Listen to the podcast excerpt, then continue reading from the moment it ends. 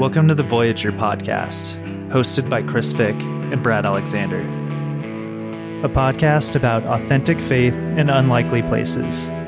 You can find us on Apple Podcasts and Spotify.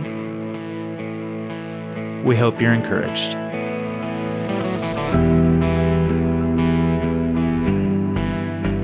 Hey, welcome back to Voyager Season 2. My name's Brad Alexander. I'm here with Mr. Chris Fick. Hello. We're we've tried to carry on the intro quirkiness, but I think we've reached the end Yeah. of what we can do with that. Right. Hello. We have a special guest today, and I'm gonna have Pastor Fick intro him, and we're really excited about it. So, Chris, Yes, yes. A fellow Chris is who uh, we have today with us. I uh, this Chris Price is a good friend of mine. It's near and dear to my heart.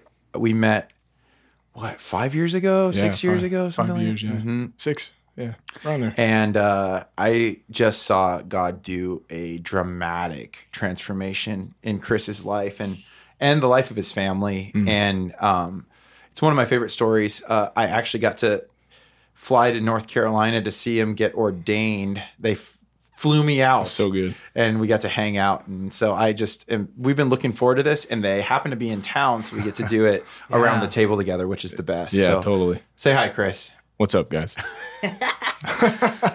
so yeah, we're stoked. You're someone that we've talked about having on, and the opportunity. We could do a phone call, but it's always cooler to be able to hang out at a table like this. Yeah. So I think it'll we're just help. stoked. You have like the look, man. Certain people have the face tattoos where I'm like, I get it. I wish I had a face tattoo. Yeah. Other people, I'm like, that. Hmm. hmm. You're a SoundCloud rapper. questionable. Yeah, yeah, the Post Malone thing. That's funny. going I've on. heard that before. Like, oh, you're like a sound. Nah. Right. But um yeah, I think the way we usually like to start these is just to go back to the beginning and get to know kind of who someone is and what makes them them and then get into formative years and and how God grabbed a hold of them and what God did after, you know. So, let's go back. I think you grew up in North Carolina, I've heard. Greenville, South Carolina. Yeah, but right, South right Carolina. Okay. So, can you kind of give us the view from 10,000 feet? What was like your childhood like and growing up in South Carolina? Yeah. Like a pretty traditional American middle class upbringing. You know, both both parents in the home, um, steady job, steady employment. You know, good. Uh, one sister, three years older than me. Uh, good grandparents, really active in my life. So, just a really like. I mean, if you had that cookie cutter this is American life, you know, like in the 40s or 50s that were on the flyers that everybody was advertising, you know, trying to push that kind of um, agenda. That was really kind of it, real just semi suburban, rural area, small town. So it was good. What is like uh, growing up in Orange County? Yeah. It's like growing up in a small town is probably like the further like I grew up in Yeah. suburbs, but I'm sure like influence what is growing up in a small town like? So like, I, I'd say like y- y- y'all's uh, surfing, skating, that's that whole scene would translate more fishing, hunting, oh cool. four wheeling, that type of, of style. the more than y'alls anything. have come back since Yes, Chris the y'alls moved back are- to the south. So if you can hear some y'alls, that's You'll, you'll that's get the a, you'll south. get a few for sure. I love it. Yeah. Is it like communities like that where like what you see in movies where everyone kind of knows each other or is it not really like um, that? Greenville wasn't really that way. Where we live now definitely is. Yeah. I mean, it's it's definitely one of those smaller areas where you see everybody that you know. So like if you if if you slip up and make a mistake, everybody knows about it and so you're kind of the talk of the town for a little while. Go see everybody at the Bojangles. Yeah, exactly. Go go go to Bojangles or or Calvert's little diner there where you had Yeah, I, Some I grub, loved, too. I loved the Bojangles, man. Bojangles is the bomb, dude. I'm craving it. Yeah. Yeah. So, um hunting and fishing. So is that what you were into? Oh yeah, yeah, definitely. Yeah, hunting, fishing, uh, raced motocross. So I was kind of in that. But that's not really, I guess, stereotypical for that area more, but definitely the hunting, the fishing, that the outdoor type lifestyle for sure. Did you have a religious foundation as a kid? So you know, I grew up going to church. Um, uh, I went to church with my parents, went to church with my grandparents, but there was no like. There was no root or anything. There was no relationship. Uh, I, I think it was really light. More, um, my parents' background is more the, the the the liberal side of Christianity, so it wasn't really pushing anything on people or really trying to delve into truth or doctrine very deep. Just more of kind of oh, it's more like a social club, really aspect type mm. dynamic there. And then my grandparents was a, a real traditional Southern Baptist church um, where I know the gospel was preached, but uh, was just kind of hanging out there. Had family friends and stuff like that that we we all knew. My grandparents' parents had actually planted that church. Oh, no kidding. Uh, so yeah, it was. I was definitely around the culture, but never in it. That's what I've kind of heard about the Bible Belt. Is it's mm. very common to like go to a church, but a lot of people are like, but the, oh, theology yeah. wise, like I didn't know what no. was going on. It was more just like that's what you do because that's what you do. Yeah, I mean, it, it, it, was really. I mean, everybody went to a church. I mean, all, all of your friends went to a church. I mean, was, that was what you did on Sunday morning. Very, very much the cultural aspect of Christianity.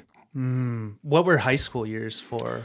For you like? Um, I guess I was like a stereotypical jock. I mean, played football, was you know on track, had a lot of friends, hung out, partied, drank, smoked, experimented with drugs. Started getting into that kind of stuff. I mean, very typical Friday, Saturday nights. You were always at parties you know, with kegs and drinking and chasing girls and just living the the again. Really, it's it's almost cliche when I look back on it. Like it really was the cookie cutter like American upbringing uh, on the East Coast and the South. I mean, that was very much. Uh, I think one thing that stands out differently there for me is the the family dynamic. You see it a lot more like in Los Angeles or Latino cultures, mm. where the the families are real close. You know, the cousins, the grandparents, the parents, like everybody's there together.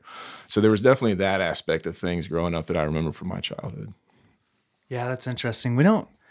Carlsbad, maybe I've noticed a little more South Orange County, though, like you don't even know your neighbors. Right, right. Like, no yeah. one talks to each other. Right. Everyone's like, I pull into my garage, I shut the garage yeah, from my yeah. car. Like, don't don't talk to me. Oh, yeah. Well, when we were stationed here, I mean, that's exactly how it was for even on base. Like, I didn't know who lived next door. I didn't really care at that point. It was just this is my home. Leave me alone.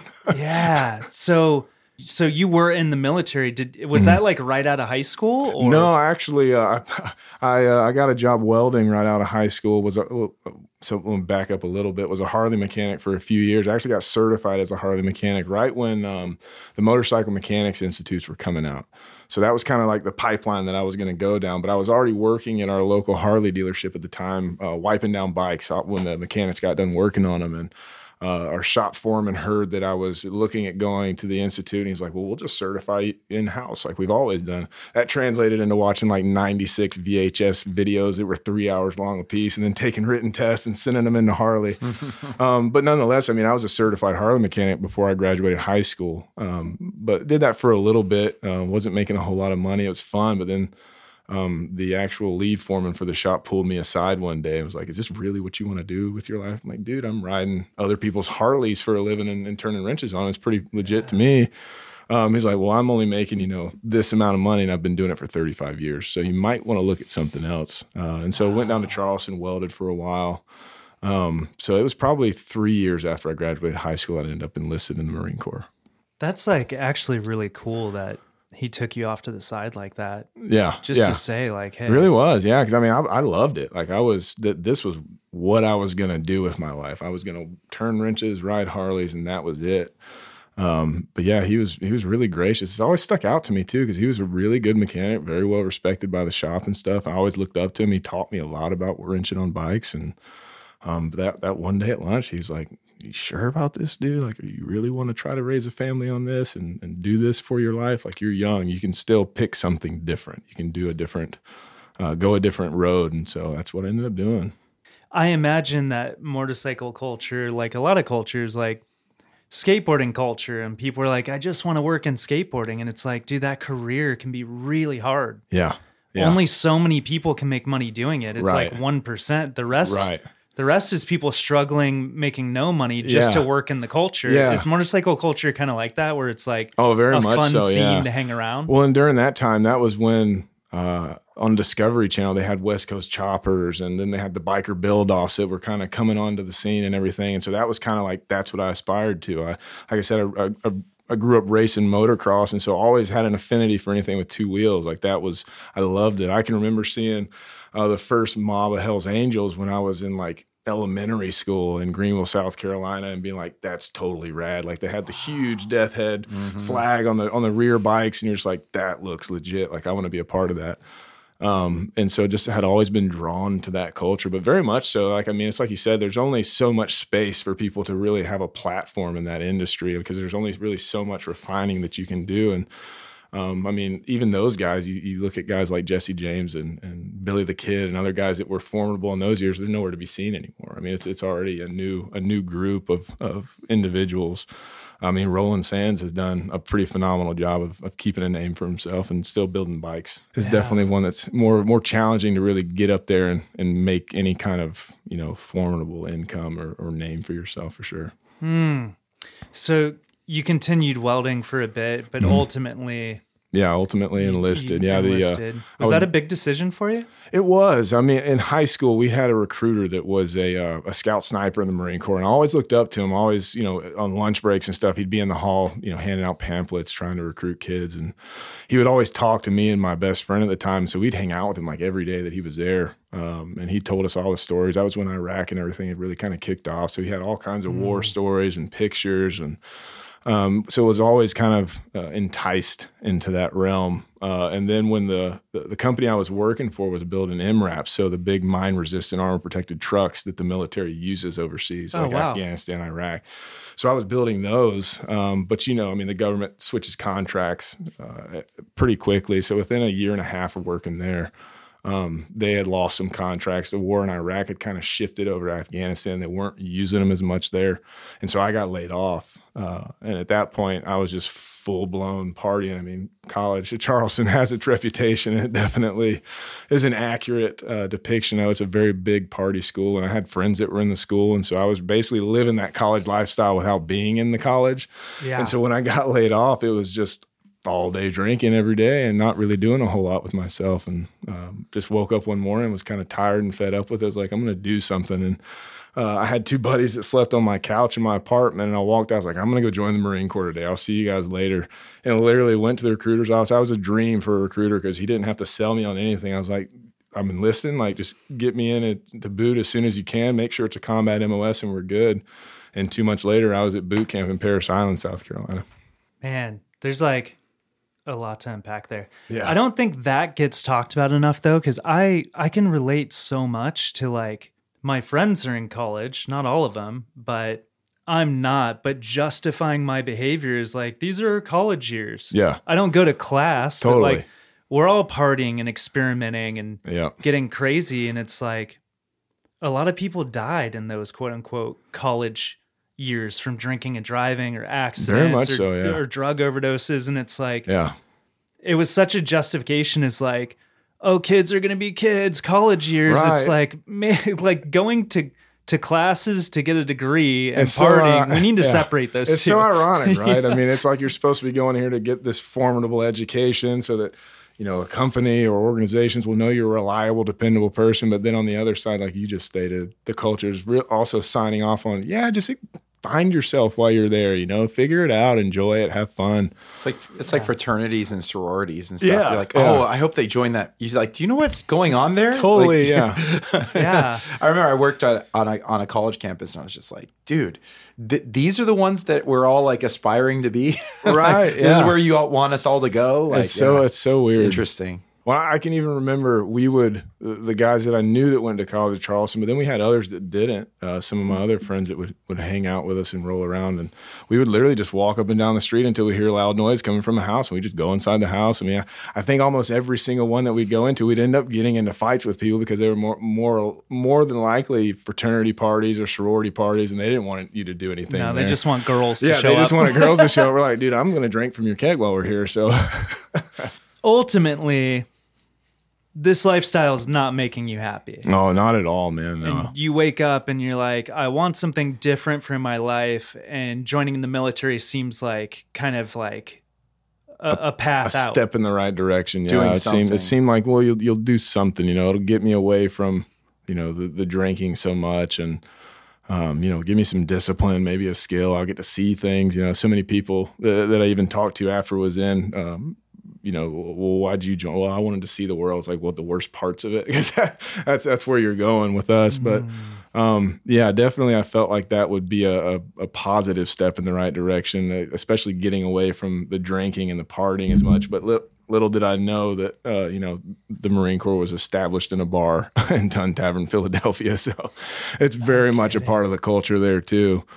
Was your time in the military what you thought it would be, or was it like eye opening? Or it seems like I, a lot of people have different outlooks and maybe some of that depends on what tours you did or what yeah. war zones you're in or whatever but was it I, what you expected i think i got exactly what i signed up for um, like i mentioned I, I, when i told the recruiter i said i want a combat mos i don't it doesn't necessarily mean that i have to be infantry but i want to be a combat mos i ended up getting uh, to be a forward observer, so a scout, um, which was very much you know in, in, the mix of things. Basically, just an overeducated grunt. I mean, I just had a radio in my hand and could talk to indirect fire assets of aircraft or artillery or mortars, uh, and get those uh, effects on target. And um, I mean, my deployment, I got to do exactly that. I mean, I was in an extremely kinetic uh, area of Afghanistan in 2010. We had just done a, a big push uh, into that area. Nobody had ever been there before, and so we were kind of the the first boots on the ground in that arena, and and it was uh, very very hostile. I think the longest period we went without getting shot at was like 13 days during Ramadan. Outside of that, I mean, it was a daily thing, you know. So wow. in, in that sense, you're kind of like, okay, cool. You know, like I'm, I'm actually doing my job. That's that's one thing I can say about being in a in a combat MOS is that you know you, you spend all of this time training. I mean, that's you, you spend you know two or three years just getting your your foundation of your MOS and um, you know different uh, abilities or, or or tactics and techniques or or even honing in on specialty parts of your MOS or, or even branching out and going to other specialty training schools or jump school or sniper school or any of those things that you have the opportunities afforded to do. And so finally you get to go into the arena where you actually get to put it into practice. Um, so yeah, I mean, I, I got exactly what I asked for. Um, now, were the results of it exactly what I wanted? No, not at all. I mean, it's it, it's a struggle till to this day, uh, but the Lord has really refined a lot of it and uses it, obviously, to help a lot of others that have gone through similar situations and backgrounds. I, have I've got so many friends and brothers that I was either stationed with or deployed with um, who still today that they'll reach out to me at random times, and they're not even you know uh, professing believers or followers, but when times are hard, they're calling me to ask me to pray for them. I mean, so it's really it's really kind of cool to see how the Lord has used that uh, in turn, and even with my wife, um, she's got you know some uh, PTSD from other scenarios, but the Lord uses that for her and I to understand each other. So it's been pretty cool. Because she she's in the military, also in the Navy, correct? Yeah. Yeah. Yep. And you you ended up getting hurt yeah, yeah, my back, uh, head injuries, TBIs. Yeah. So you ended up being um, discharged. Yeah, I got a medical retirement uh, 2016. Yeah, so after eight years. Eight years is a long time, though. Yeah, it was. How how many tours was it? Three to Afghanistan. Uh, one to Afghanistan. I had several around the South Pacific. Okay. Uh, while I was stationed in Okinawa too, and, and, the Lord was really gracious too after that. Once once you get any kind of um, substantial injury or even a, a, mental stamp as far as PTSD, you're no longer deployable for combat MOS. Uh, and I had a match starting to really looked out for me and ended up getting me a gig down at Coronado at the schoolhouse down there. So I was able to stay in an extra three years after that point. And so that, that really was a blessing because that, that, the Lord used that for them to really uh, end up getting the medical retirement, which has been huge as far as even ministry is concerned at this point moving forward because it's freed me up to not have to worry um, so much about the financial aspect of, of, providing for my family and making sure that they get what they need because uh, our, my retirement does a pretty good job of doing that. Whoa, what a blessing. Yeah. There's something about like when someone dies, it forces you to face mortality that like mm everyone's time will be cut short at some point, mm-hmm. however long that is when you're in a situation where like you're getting shot at all the time and the longest duration's like 13 days like, yeah that's gnarly. Are do you find yourself like day to day like coming to terms with like today mm. could could be a day where something doesn't go in my favor? Is that something or do you have to push that out and just get the job done and not think about stuff like that? That's a good question. You know, I think that um I think I prayed every day I really, I really do think I prayed every day. If I, I don't remember. I think before every patrol, I kind of had a ritual that I would do. Uh, I would pray, and then I would listen to Rage Against the Machine, and then we'd go on patrol. So it's this weird kind of like dichotomy going on. Um, but yeah, no, it was uh, you know the the old saying, "There's no atheists in foxholes." Um, for sure, I think I, I don't think that I talk. You know, e- even atheists, I, I, you know, professing atheists, I can remember because I, I, thought I was a Christian. You know, I was like, yeah, I'm sure I'm saved. I know it was on my dog tags, right? I mean, that makes that makes it a real thing. Um, and so I always thought it was ironic. But even when we were when we were in country or in environments like that, they definitely uh, people become a little more spiritual in their outlook for sure. Eight years, and then you end up in San Diego. Yeah, so we were. Uh, I was stationed in Okinawa for three years, uh, and then got put to Camp Pendleton. Uh, so like beginning middle of 2011, uh, and then was here up until uh, my wife retired in 2019. When you come back from Afghanistan and everything, like what is mm.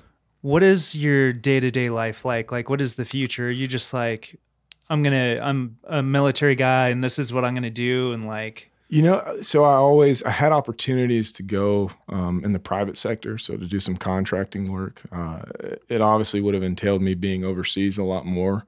Um, and at that point, uh, I, had met my first wife. We had already had um, two kids, um, had had our third, and then you know, I knew I wanted to be around my kids. Um, things didn't go well with my with my now ex-wife uh, at that point in time. But I, I, knew that I wanted to be there for my kids. I knew I, I, had a lot of guys that had been in, you know, for for over a decade and and saw how their families struggled with them being gone. I mean, it, you necessarily have to be gone in order to do your job at that point. Um, and so I didn't necessarily want to do it. And I think the Lord even used a, a guy, a mentor of mine early on in the Marine Corps, uh, who I really respected, had been I think he had done eight or nine deployments, um, eight of those to Iraq, one of those to Afghanistan. Just a real salty dude. I mean, he knew his craft was really good um, at, at, being a Marine and everything that came with that uh, in country. And uh, I really looked up to him and admired him. And he had ended up getting out before me. Uh, before I, a couple years before I was medically retired, and I remember talking to him a, a, few times when I was able to get a hold of him, or he was back in country for a brief moment, and then would go back out with the agency that he was working with, um, and I'd never heard it. There, sometimes you can talk to men that have been in situations or circumstances like that for too long of a period. Um, and it, it, it's beyond a hardening. It really just starts to mortify their souls mm. entirely. Mm. And and I could hear that in his voice. And he was even telling me, he's like, "Yeah, dude, don't don't do this." And again, this was a, a guy that had already deployed almost 10 times while he was in the Marine Corps. Uh, so always had looked at him as, you know, this barrel chested freedom fighter. I mean, just a war fighter. Like he was good at this. This is what he did. And then he was telling me not to do this. Uh, and so I think I just, I look back and I see all these little roadblocks that the Lord put in place so that I wouldn't take that turn or I wouldn't take this turn. Mm. Um, and that was kind of how he kept me out of that because I, I really didn't know what I was going to do um, at that point. Uh, you know, when, when your craft is, um, violence and, and using a certain skill set that's not useful outside of that context, then what do you do? You know, you kind of you kind of lose your identity at that point. Mm-hmm. Um, and so that's kind of where I found myself in those last couple years, knowing that I was going to be because the, the, retirement process I think took almost two years total. It's, it's it's a long process. I think they've kind of streamlined it a lot more since then. They were at that point they were starting to iron out things because there was such a backup of, of guys that, that you know they could no longer serve. They needed to be uh, medically retired and continue to be taken care of and provided for for their service. Um, and so they've kind of streamlined that now, but it took a while. And uh, so during those couple years, I really didn't know what I was going to be doing with myself. And that's kind of when the, the MC culture, even a few years before that, had kind of started taking a role. That same mentor that told me not to was also the same one that brought me into the MC world. Mm. I've heard that from a few guys that um like did it did tours or whatever that they're like I have all this knowledge that was useful to staying alive. Yep. And I know all these things that like you only learn when you're trying to hide from, you know, across enemy lines or trying to do this or that and you come back and it feels like no one cares. Yeah you come back and it feels like general society is like, yeah, whatever, get on with it. Very much so. Yeah. Like, go find a job. No, no one wants to hear about it. Cool. You're over Yeah. there. Or, you know, you might get one of the two extremes either people that are like, thank you so much for your service and uh, like appreciate you like putting yourself on the line, or you get people that are very insulting and offensive, and it can go Yeah. either way, right? It's it's funny because I, I it, that reminded me of C.S. Lewis, A Grief Observed. That was one of the things that he mentioned about when he had lost his wife. That it was it was that double edged sword. You were either kind of grieved when someone did bring it up and, and spoke to you mm. about it, but then you were also grieved when somebody didn't bring it up and didn't speak about it. So mm-hmm. you're kind of like you're living in this purgatory of, well, why don't people appreciate it? But then, well, leave me alone. Like I don't need you to tell me or affirm what I did. And I've also always tried to be very careful about even mentioning that because you, you look back at our brothers from Vietnam in that time period and the things that they went through and the way that the culture treated them. I mean, these were men that didn't have a choice. They were forced to go and Yeah. fight this war. And then, thanks to the media and the way that the culture was going at the time, now they were coming off planes and having to run into a bathroom and change their clothes just so they wouldn't be identified as having served at all. So I, I, I can't imagine being in That's insane. yeah, like I can't imagine being in their shoes and coming back where it- it wasn't that you were unappreciated or no one cared, but it was that you were hated and you were identified as a baby killer or somebody that was doing all these things. But it's like, dude, the government's the one that, that sent us over there. You know, the government was the one who was pushing this agenda. Like these were just guys that had to do what they were told. And if they didn't, they were going to prison or they had to flee the country. I mean, it's just really, That's like where the Hell's Angels came from. yeah.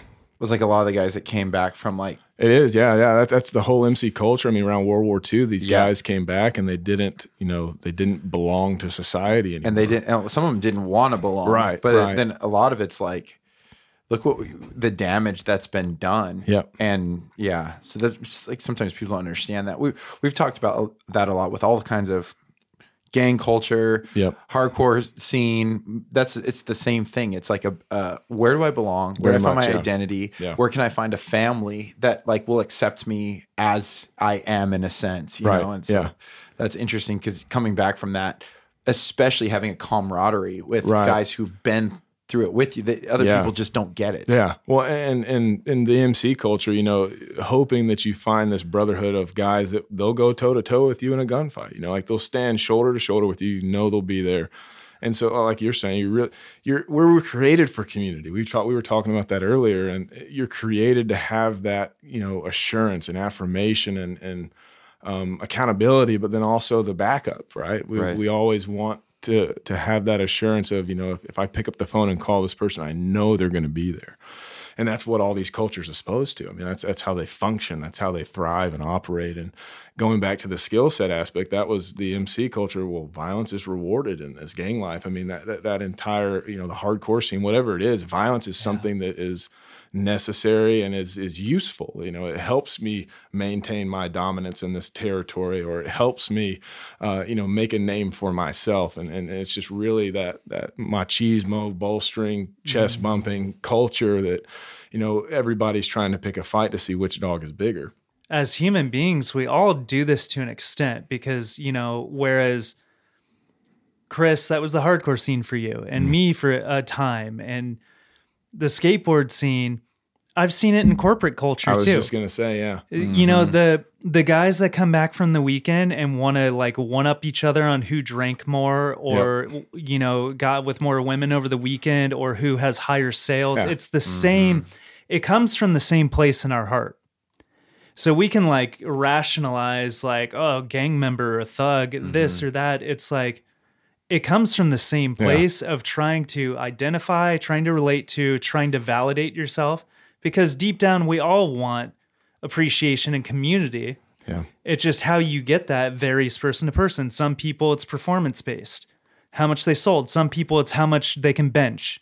Yeah, some mm-hmm. people it's how hard they can fight. Some people it's how how good their dating life is. Or you know college kids it can be how much you can drink or who did the longer keg stand. But i think there is a degree of especially in men of like wanting to find people that you relate with and wanting to prove yourself to them yeah. pride expresses know? itself in a multiplicity of ways. You know, mm. Yeah. it really because you have soccer mom culture, you have CEO culture, you have gang culture, you have car culture, you have bike. I mean, it just it really is. Yeah. Tra- It's just- travel baseball culture. Yeah, I mean, it's just, it's just manifesting itself in a different form, but at the root of it, it's pride. I mean, we, we want to exalt the God of self versus exalting the only God.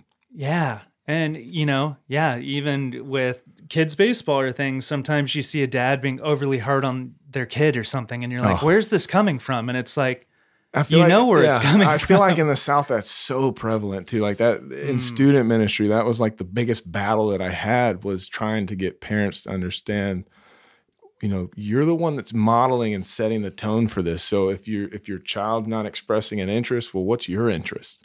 And they don't like that. You know, parents don't want to be held accountable for their role in the in the formation of their children's faith and their biblical worldview. And so that was sports was always at the crux, man. I mean, it was always one of those things where it's like, well, you know, the parents that brought the kids to me that were, you know, struggling with drugs or, or sexually active or uh, just outright rebelling against all authority altogether were the exact same parents who were either working so much they were never around their children or they were around their children but it was for sports. And, and so it's like okay well let me ask you a couple of questions. Well what's what's your family worship look like? And you always get that kind of sideways like huh?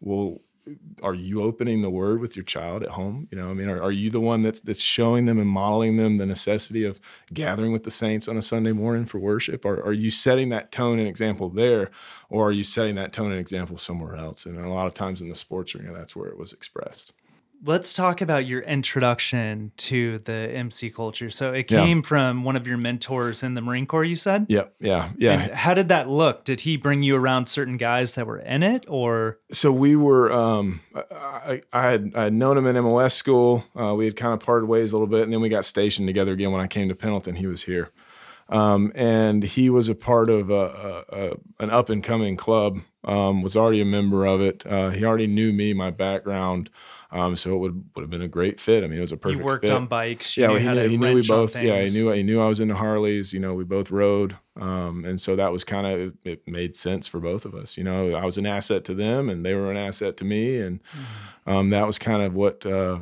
opened the doorway for that. Yeah. Like you were kind of like coming around and then Oh, yeah, sooner or later so, you're just yeah. a part of it. Well, so there's definitely a process. yeah, I mean it's it's a whole it's a whole deal. I mean, so you start around with with kind of a, hang around phase where. Uh, and, and that can, you know, there there are lifelong hangarounds. Like there are people that, you know, they'll they'll just use you until you finally get the picture that they're never going to let you in. Is that like prospecting or that's before even prospecting? That's before prospecting. Yeah. So hanging around is what it sounds like. Like you're just around. Like and so it- it's it's in a lot of ways it's all it's almost any other career, right? You start doing what it is that you're aspiring to be.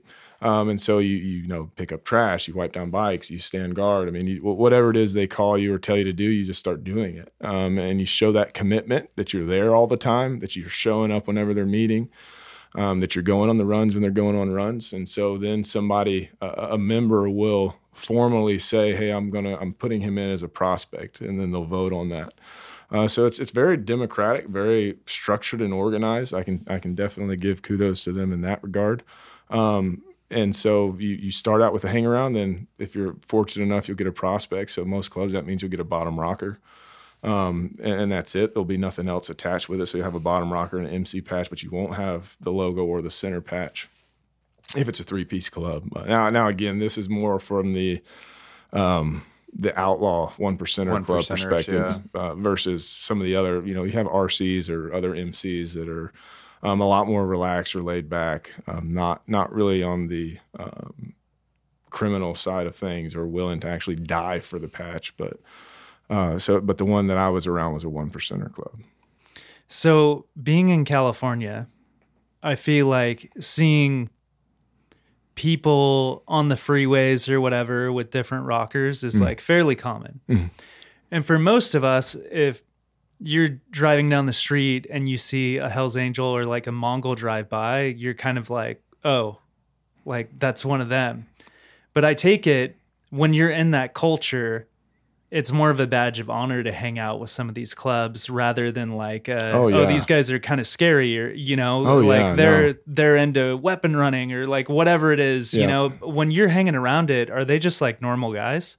Normal and depraved, absolutely. Um, normal as far as their perspective of culture. I think that the great irony behind all of it is, is, is you're really, you know, one of the things that the MC culture has always boasted about is their nonconformity, right? I mean, they're they're not conforming to the culture, and they do things that are offensive on purpose. That's why a lot of the the one percenter clubs, you know, they'll have swastikas and stuff like that. It's not because they're Nazis; it's because other people find it offensive and they like offending people. It's like punk rock. Yeah, in I mean, a lot of and, ways. and that's the thing. Like you you you you go to all these cultures, and it's literally the same mindset. And but the great irony is is that you think you're being different, but you're not. You're you're just you're just to a greater degree than the rest of the world. I mean, apart from the Lord, we're all fallen, we're all depraved, and so we're we're all in rebellion against the actual normative standard, who is Christ or Adam pre-fall. Um, and so it's it's that, that's always kind of made me chuckle looking back a little bit because you're like, oh, we're so different, and, and I'm not going to be like the culture that I'm around. But dude, you're exactly like the culture that you're around. You're just expressing it in a different way. yeah, I feel that way looking back Mm. on a lot of the cultures I was a part of. We thought we were like Yeah, poetic and different, you know, and you look back and you're like, no, not really. yeah. Like in a lot of ways, like they have parties. and- Oh yeah, yeah. and they- Runs, um, you know, weekly. They call it church. That's that's I always thought that's funny too. So or, and met on Sundays. Um, but we'd we'd have our club meetings on Sundays. We'd have runs. So whether it would a run that we're putting on, so a run just being a ride from one place to another, one party to another, um, or we'd go to other runs. We, we'd hang out with other clubs and support them. And so you have kind of that larger community. But even there too, I mean, it's it's just you know one person sticking their chest out further than the other. And again, th- there is a hierarchy for sure in those in the clubs and the one percenter world is is you know it's it's that um, level playing field of other one percenter clubs. But there are definitely those that have more dominance, that have more prestige. I mean, I think if you can go to pretty much anywhere in the world and people will know who the Hell's Angels are. Uh, but at this point, the Mongols are about at that status too. Um, and so th- there's definitely a, a, a pride that, that comes with that. I mean, you, you, you get that response from people that people are either kind of sketched out about you or they're afraid of you or they just know to leave you alone. But either way, you're provoking a response from somebody else that is, uh, you know, them being fearful of your violence or dominance, or at least the the reputation that precedes you from that. And that's kind of why, uh, you know, the, the the patch was always is really the god of of those organizations. The patch comes first. Period. I mean, if you if if your patch is ever taken from you.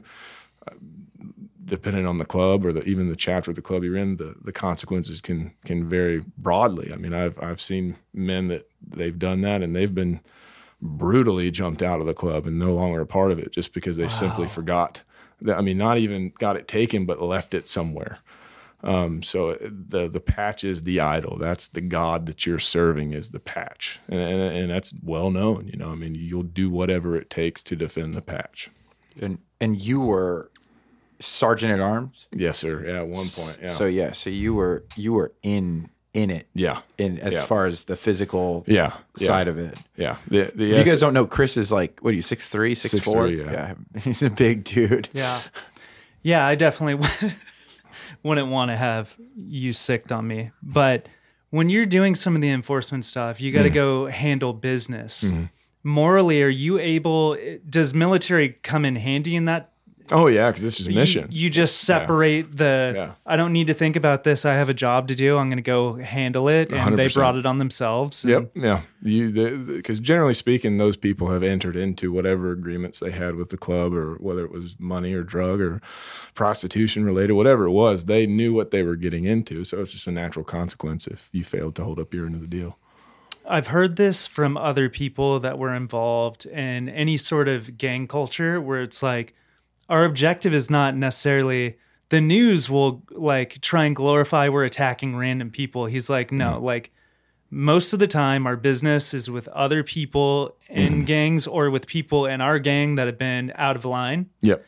And that's the rationalization is like, hey, we all signed up for this. Right.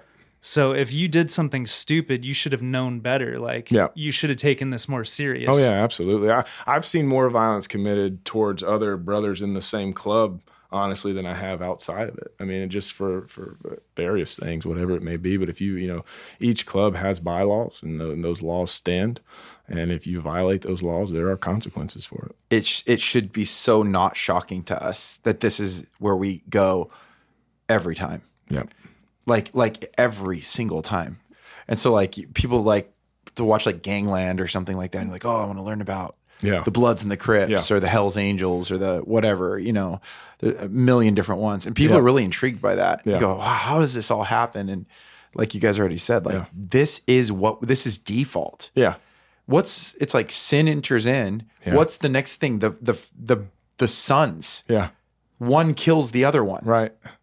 Because of jealousy. Well, even before that, you And have pride. Adam blaming Eve and Eve blaming Right, I mean, exactly. so Yeah, right at immediately the fall. Yeah, who, Yeah. who can who can I blame this on? That's not me. Exactly. Blame shift, hide, Yeah. deceive. Right. Like, and it's like, oh man. Like, so it's like, why would we be be surprised that we end up in these places? Right. And that's why there's a lot of like people don't really want to open up about where they're coming from. Like, Hmm. oh, I don't want it to sound bad. Or it's like, this is common to man. Yeah. Like that's what's been cool about this podcast is we've been able to like get into people's like real stories and we've always tried to push it as raw and and I know you're you're doing that and you will continue to do that but like that this is the story of man without God Yeah. whether it's you know in in a gang scene or in the church without God Yeah. like this is what we do Yeah. and so well, I was even telling Brad earlier, right after service this morning, you know, the the the beautiful thing about testimony, because you, you have both extremes, right? You have uh, people with with backgrounds like mine or the other guys or yourselves that, that the Lord has just done these radical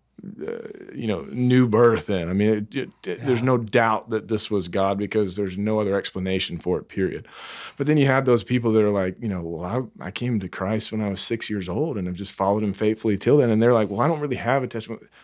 That's it's still God's story. Like that's that's mm-hmm. God's story, and and the same blood that covered me covered you. So mm-hmm. don't don't mitigate or or you know minimize mm-hmm. what the Lord has done because for me, with my background and and and having lived in rebellion and at enmity with God for so many years, I, I- I'm blown away at people that have that testimony of I've walked faithfully with Christ since I was seven years old. It's like, praise the Lord, man! Like what a testimony to His keeping you and His His His sustaining you and drawing you into Himself. I mean that that to me is just gives God all the glory that, that a testimony like yours or mine does. So But the, and then that's the thing too, where but your your identity is not a good little boy or a good little girl, Right. It's still in the need of the grace, grace, of yeah, God, exactly. the blood Amen. of Jesus. Yeah. So that, like that's the difference. It's like you still recognize your Yeah. need for that. And it's like, yeah, you don't have to have a horror story at the end of this to know that you're a sinner in need of grace, Absolutely. and to know that th- you are capable of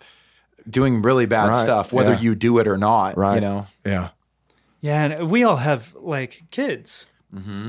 And Chris and I have talked about this probably three other times on this podcast of like, man, like I don't want my son to have a story like mine. no, gosh, If he just knows who God is his whole life, that's awesome. You know, when I spoke to the youth group out at Fallbrook, uh, that's one thing I was trying to communicate is like when you tell these wild stories, there's always the like, oh, but then you figured it out. It's, but it's like I had a lot of friends die. Not everyone like Right. you don't want to test God's grace like that. no, And I remember I had a friend who's walked his whole life, and he said to me one night we were hanging out, and he's like, "Yeah, sometimes I wish like I had some some years where I got to like just have fun." And I'm like, "Some years to just be in bondage." right. That's what that was. Oh, that's a yeah, that's a dangerous. wrapped up in bondage, man. Like Yeah, those weren't fun years. you're in a dangerous place yeah, saying don't stuff. don't like that. glamorize that, man. Yeah, It was like I I hated it the whole time. I wasn't having fun. you're miserable. yeah. I had my fun, and then the fun ran out, and And that then I goes was back. just That goes back in to the counterfeit, right? I mean, that, that was mm-hmm. that that subtle lie that was able to be planted in your friend's head to say, "Well, you missed out a little bit." You mm-hmm. know, Yeah. you yeah, God's had you, but he, you know, he also robbed you of this. It's like, no, man, like that's not it. That's not it at Yeah. all. How does your time in the club go? Like, are you fulfilled in what you're doing? Are you having a good time, or are you still? I, I mean, I thought I was at the time, but at the same time, still miserable. You know, It- it- like we just said, you know, I was. It, it, by the time I retired, you know, I was uh, using drugs, pushing drugs. Um, at that point, I had done all sorts of different dirt for the club, uh, all just trying to make a name for myself. You know, just just wanting to boast up myself. I wanted to I wanted to have that reputation. You, you know, the, the crazy thing about when you're in a club or, or a gang or any culture like that is is to the outside world, you're already this you know kind of nasty, violent criminal, uh, and so you put that off to others. But then you have to make a name for yourself inside the club. You have to you have to have that reputation within the club of even a, a hierarchy of well, that, well, you know, I, am in this club, but I ain't gonna mess with that dude because I know that he's done this, this, this, and this. Um, and I really think that's how what propels people forward. It gets them into jail. It gets them, you know, to lose their lives in a gunfight or, or those sorts of things because they're just they're trying to take it one step further. And that was one of the things that we even always said in the club is what set us apart was is that I know I'm willing to go one step further than the next person. Wow. And that that was really what what set it apart. I, I mean, for me at that point, I didn't care about living or dying. I'd already had that programming done during my time overseas, where it's like, whatever, you know, I'm going to do my job to the best of my ability. If they get me, then they get me. That's that's just how the game goes. And so that translated over into the MC culture. So I was always looking for those opportunities to go one step further than the next person that would make me stand out to the next person that would help me move up in rank. So are you at this point are have you met Amanda? Uh, so I first got into the club scene when I was still married to my ex-wife. Um, and then a couple years after that point, we had separated, gotten a divorce, and then I met Amanda. But yeah, so I was Amanda has, has been in in the culture with me as well, and um, you know, going back to what you said about our kids, that's one of the things that, that she and I have prayed, you know, religiously is that, and we talk to our kids about all the time, like God was so gracious in that they got to see the transformation because by the time I retired, you know, Amanda was still in for three more years and we were still here. I was still at that point, I, you know, all the restrictions were taken off because in the Marine Corps, I couldn't, I had to be somewhat cautious about things because if I did get nicked or locked up, it, you know, that goes to my command. And then it was already, it was already an automatic discharge if I was found out to be in the club that I was in. They were on a no fly list. Uh, so there were already those parameters that were somewhat restricting on me. But then once I was out, I was out. I could do whatever I wanted at that point. Um, and, you know, Amanda to this day says, I know that he would have been in jail or dead, one of the two, because I've never wow. been, I've never been someone that just dips his toe into try the waters and see it. No, it's like no, you're not. I'm going to do this. And you're all in, and, man. And then I'm in. Yeah. And, and, that was to my detriment, obviously, BC days. But now, to the glory of God, oh, yeah. it's, it's been so so rewarding, and He's used that attribute in my nature um, for His glory and, and for my good. So it's been yeah. awesome. Are there a lot of um, past military service guys oh, that are yeah, hanging around yeah, the clubs. Very much so, especially in SoCal, this area, but even in the East Coast too. I mean, very, very much so. A, a large majority uh, of veterans, but on on the other side of that too, for the West Coast, I can say even the culture is different. So the same club, same patch, but on the East Coast, it's more uh, the stereotypical older, fat, long beard, white guys riding in a club together. They hang out, drink. They might sell some drugs or something here or there. But where on this side of the coast, it's definitely more of that uh, mm-hmm. gangbanger on a bike type vibe. Okay. And and they're they're about they're about their business and, and getting things done. Uh, and so you definitely still do have that that that aspect of it to where it's not necessarily um, all military background, but even those those kids that have been scooped up off the corner depending upon what what area or what neighborhood. So if you're in Los Angeles or the Mongol, a lot of the Mongols were yeah, much were, a majority of, mm-hmm. of the Mongols now. Definitely more of that street culture than it is just the strict MC world. Like a lot, I can remember dudes coming in um, and hanging around that had no experience on a bike at all but they were willing to do dirt. And so the bikes were provided, they were gotcha. taught how to ride, and then you're brought into it. So wow. e- even within it, there's a different um, culture depending upon which side of the country you're on. Kind of interesting. I imagine part of the structure they have it set up in too. How you got to hang out, you got to be invited to prospect, then mm. you got to like put in your time, and yep. then they decide if they want you in. Is also figuring out who they can trust because once you get in and you learn about a lot more of the inner workings, oh, yeah. I mean that that can compromise the whole thing, right? Yeah. Oh Because yeah. it's like sometimes some of these organizations the feds are after. I mean, that's one thing I can say about the MC culture is you don't have to question who's in what club. I mean, it's it's expressed very clearly. Um, and I've had my you know mug shot taken with a sheet hanging on the back of a, a CHP car more times than I can count. You know, uh, wow. And that's and that's that was one of those areas where um, you start to see the profiling, you start to see uh, the the prejudice. But at the same time, on the flip side of that, they're just they're trying to do their job. You know, they're they're trying to figure things out. But there's always any of those institutions. There's always eyes. I mean, I can't remember going to a run anywhere in SoCal, uh, except maybe to Verdun a couple of times where we didn't get pulled over and inspected and pictures taken. Verdun, they're and, just like, yeah, man, yeah, you just, guys yeah, do whatever you want. Just, yeah. And but but everywhere else, I mean, as far as San Diego County and everywhere, I've sheriff's officer, CHP numerous times. I mean, I've had I've had sheriff's officers behind me on the freeway, but because they don't have jurisdiction on the highway, they would wait till I took an exit and then they'd pull me over because they had jurisdiction there. They could do it. So, I mean, you definitely start to get the vibe of, of you're always being watched. There's, there's always eyes on you. So I think with the, uh, the MC community, there's definitely, that, that seems to be a little more prevalent than even some of the others that are uh, more guerrilla warfare tactic as far as they're blending in with the rest of the people around them. I would imagine that probably makes people lean in harder too. Yeah. Oh, yeah. Where if you're going to be kind of like opposed like that, then you're like, well, I might as well, yeah. you know, I, I think be all in on this. I think some MC guys are, are more schooled on the, the laws of the Constitution of the land than, mm-hmm. than lawyers are. Because I mean, wow. I, I, can remember, and some of them are lawyers. Oh yeah, I, I can remember getting pulled over. I mean, I even had a sticker. Uh, we had stickers made on our bikes that was literally uh, a Miranda law saying like I don't consent for you to search my person, I don't consent for you to take my photo, I don't consent for all that, so that you actually had that as backup if if things were pushed or you actually caught charges, but you were pulled over for for no violation or just a suspect. So you definitely start to learn how to uh, adapt and, and overcome those things. Especially if you've done tours overseas and you come back and you're trying to find your place in the world mm. and start hanging out with these guys, and it's like, this is it. Yep where else would I want to be? Yeah. Yeah. You know, how does God find you in this place? Like, how does that mm. transition start to happen? So the um, the club I was in was had originally been established so that it would be absorbed by a bigger club. Uh, a lot of times they'll do that uh, in an effort to to test the guys, or also to use to do dirt that they're technically not attached to.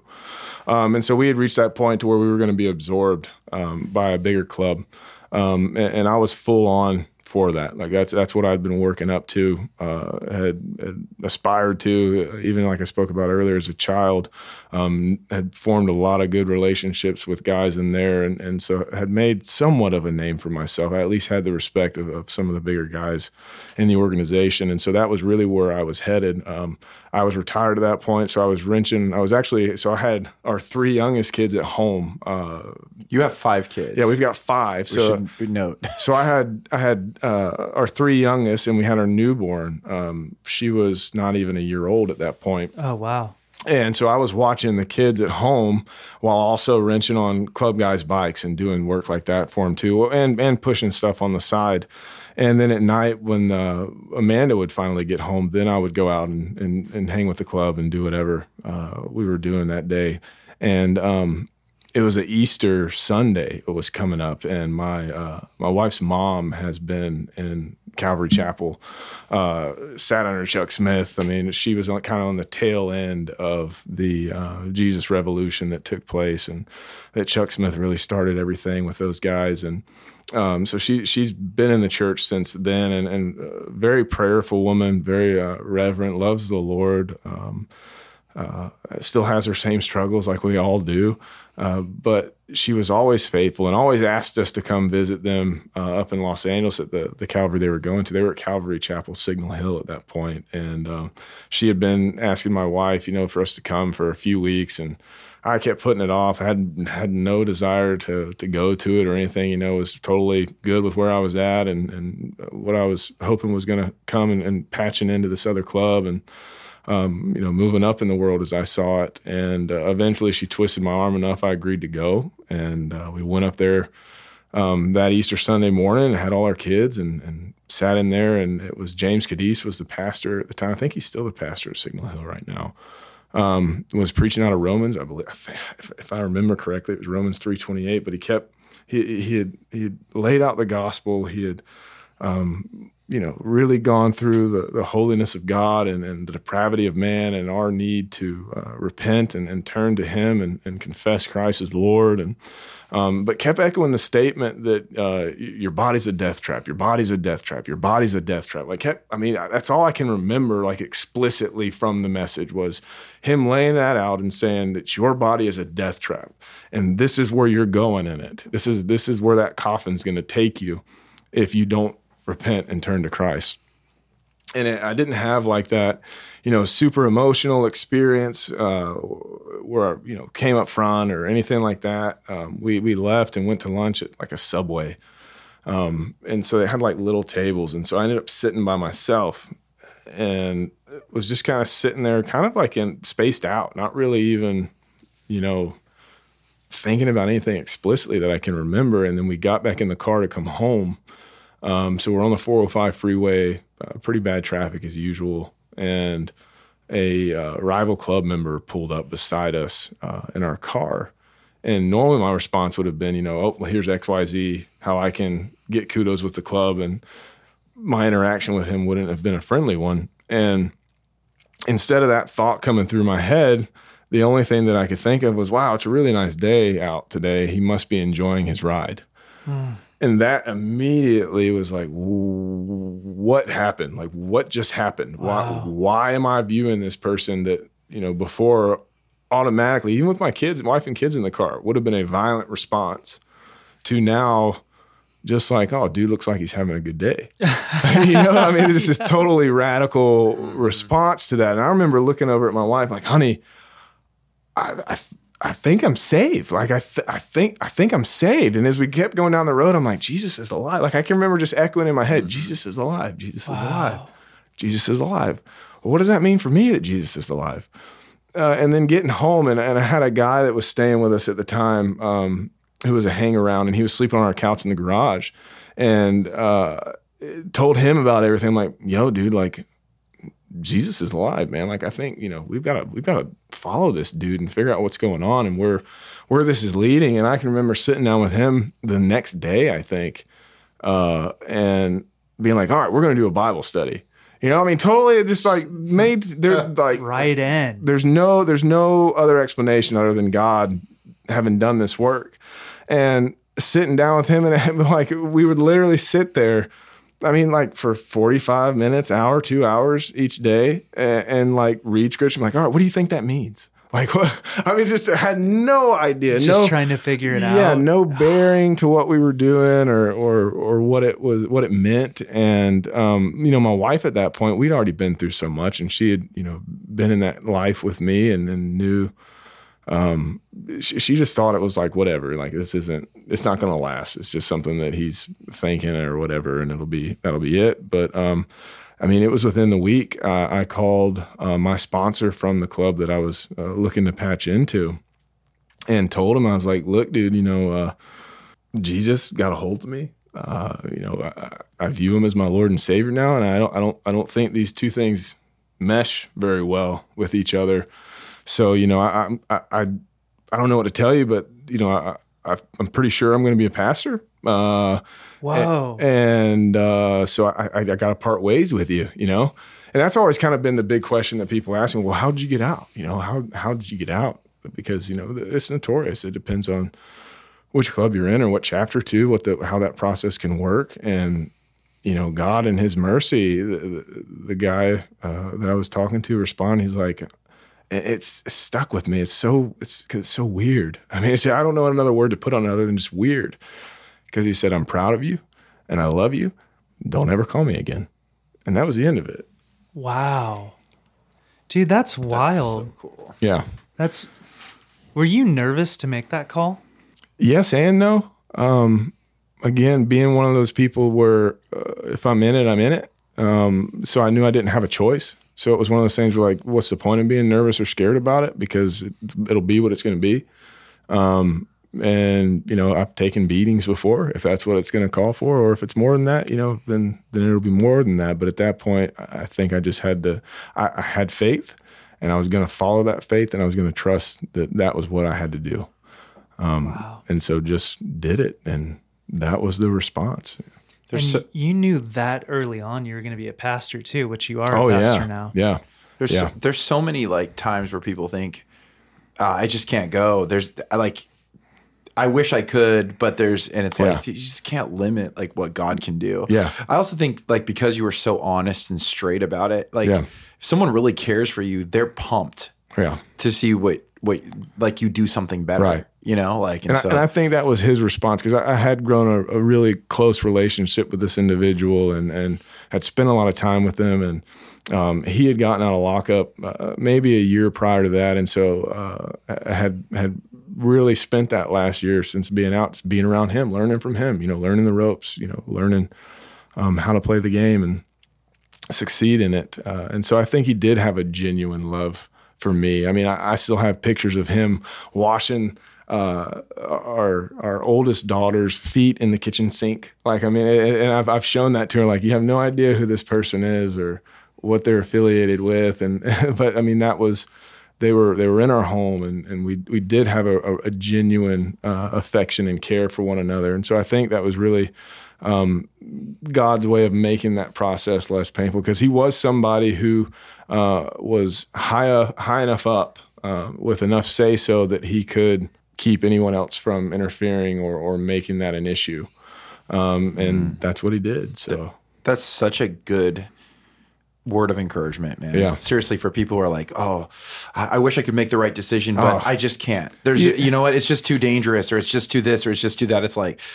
God part. If He can part seas, if He can raise the yeah. dead, He can take care of. It. And that. that's ultimately yeah. it. We have such a uh, our God's too small. You know, mm-hmm. we have such a small view of God, but l- actually sit down and and look through God's redemptive plan and history mm-hmm. as, as given to us in His Word and in the Scriptures.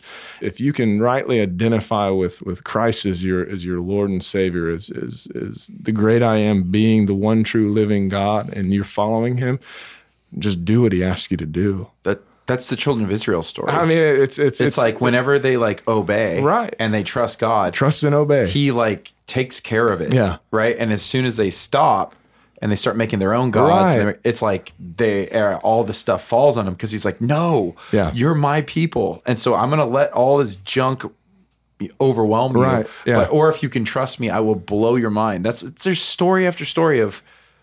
I, I want you to know what I can do, and right. they forget. Well, and, and it's like so. It's like that's us. It's yeah. so easy for oh, we yeah. insert ourselves into that. Well, and even knowing him, I mean, if if you believe that God is immutable, he doesn't change, that he's uh-huh. infinitely wise, good, loving, caring, compassionate, mm-hmm. omniscient, he knows everything. Mm-hmm. If you truly believe that, then well, what what's the greatest gift that God can give us? The greatest gift that God can give us is himself. Mm-hmm. And so you have people that will kind of what sounds, you know, a little egotistical. Paul Washer has a great a great word on this. I, I heard at the conference in January, but um, if if if he was to if if we were the center of the story then that elevates us over God. That mm-hmm. gives us the glory versus God receiving the glory. Whereas, mm-hmm. you know, as Jonathan Edwards famously pointed, into which everything God does is for his own glory. He says mm-hmm. it throughout the Old Testament. I'm doing this for my name's sake. I'm doing this for my reputation. And even mm-hmm. Moses, when he finally intercedes on behalf of the people, what does he do? Well,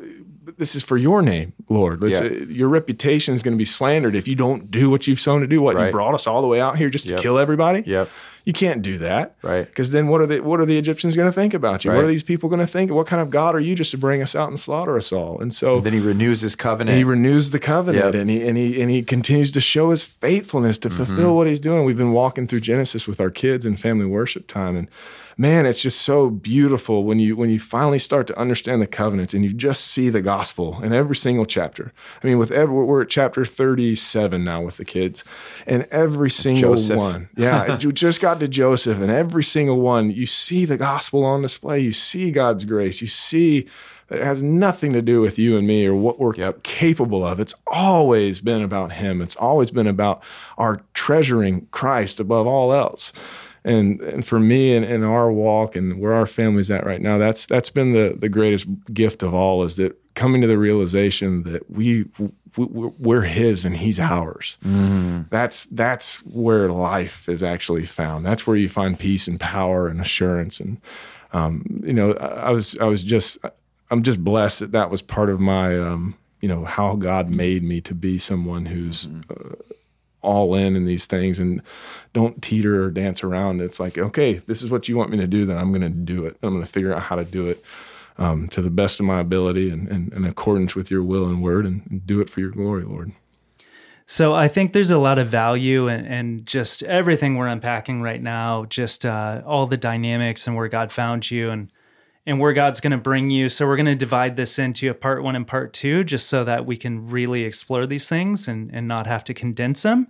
So um, thanks for tuning in. And um, we hope you're going to join us for part two next week, where we really dive into everything that God has done with Chris since um, since that Easter morning when he accepted the gospel. Thanks for tuning in to the Voyager podcast. If you'd like to reach out, you can reach us through Instagram at the Voyager podcast. We hope this has been encouraging for you. Until next time.